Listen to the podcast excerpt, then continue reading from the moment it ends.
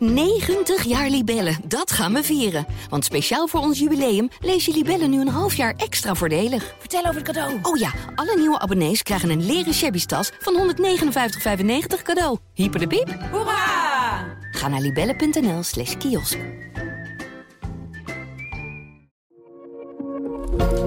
Goedemiddag. De Volkskrant praat je in 5 minuten bij met het nieuws van maandag 2 augustus.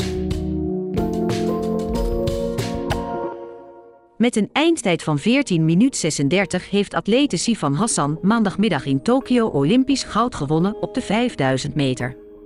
Lang lag ze op of rond de tiende plaats, maar met een machtige versnelling in de laatste ronde wist ze ruimschoots als eerste over de streep te komen. Hassan behaalde daarmee het eerste atletiekgoud voor Nederland op de Spelen sinds Elle van Lange op de 800 meter in Barcelona in 1992. Ze is de vierde Nederlandse atlete die goud wint op een atletiekonderdeel. Het Internationaal Olympisch Comité gaat onderzoek doen naar de mislukte poging van Belarus om atleet Kristina Tsimanouskaya tegen haar zin op een vliegtuig naar huis te zetten. De sprinter weigerde aan boord te gaan.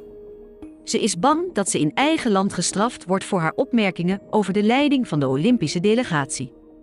Ze had openlijk kritiek geuit op het besluit om haar in te schrijven voor de 4x400 meter estafette, terwijl ze getraind had voor de korte afstand.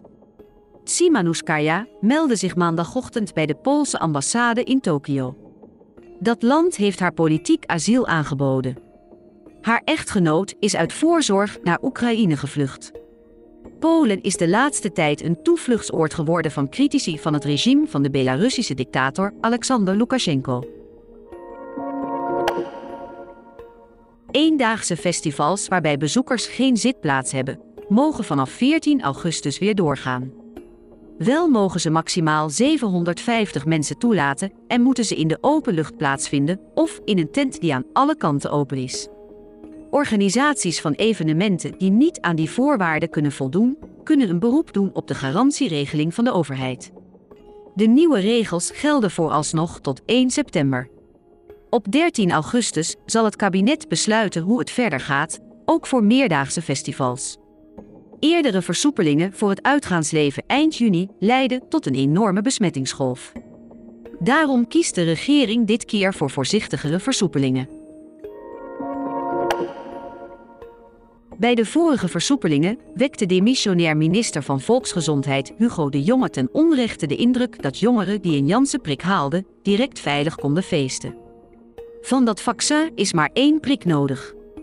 De wachttijd na de prik wordt nu verlengd. Vanaf 14 augustus moeten geprikten vier weken wachten tot ze als volledig gevaccineerd worden gezien. Nu is dat slechts twee weken. Voor andere vaccins die uit twee prikken bestaan, blijft de termijn twee weken na de eerste prik. Wie volledig gevaccineerd is, krijgt een QR-code in de Corona Check-app. De app is nog niet aangepast voor mensen die voor 14 augustus een Janssen-prik krijgen, maar het kabinet vraagt die mensen om zich toch aan de vier weken te houden. Oud-decaan Arie de Ruiter van de Tilburg University is vrijgesproken van oplichting. Hij liet de universiteit ruim 1,2 miljoen euro uitbetalen aan twee bedrijven van familieleden, waaronder de schoonheidssalon van zijn nicht.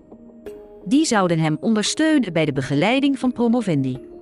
Volgens het Openbaar Ministerie was dat oplichting, omdat de verdachten zich lieten betalen voor werk dat ze niet uitvoerden. De rechter vindt dat onvoldoende bewezen. In het vonnis staat dat niet elke vorm van bedrog strafbaar is. De universiteit kan het bedrag niet meer terugvorderen.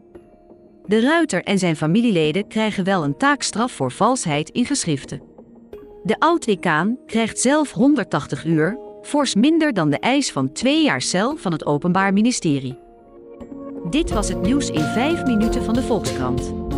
We zijn nog volop aan het experimenteren met dit format en horen graag wat je ervan vindt. Opmerkingen en reacties zijn welkom op innovatieapenstaartjevolkskrant.nl. Tot morgen.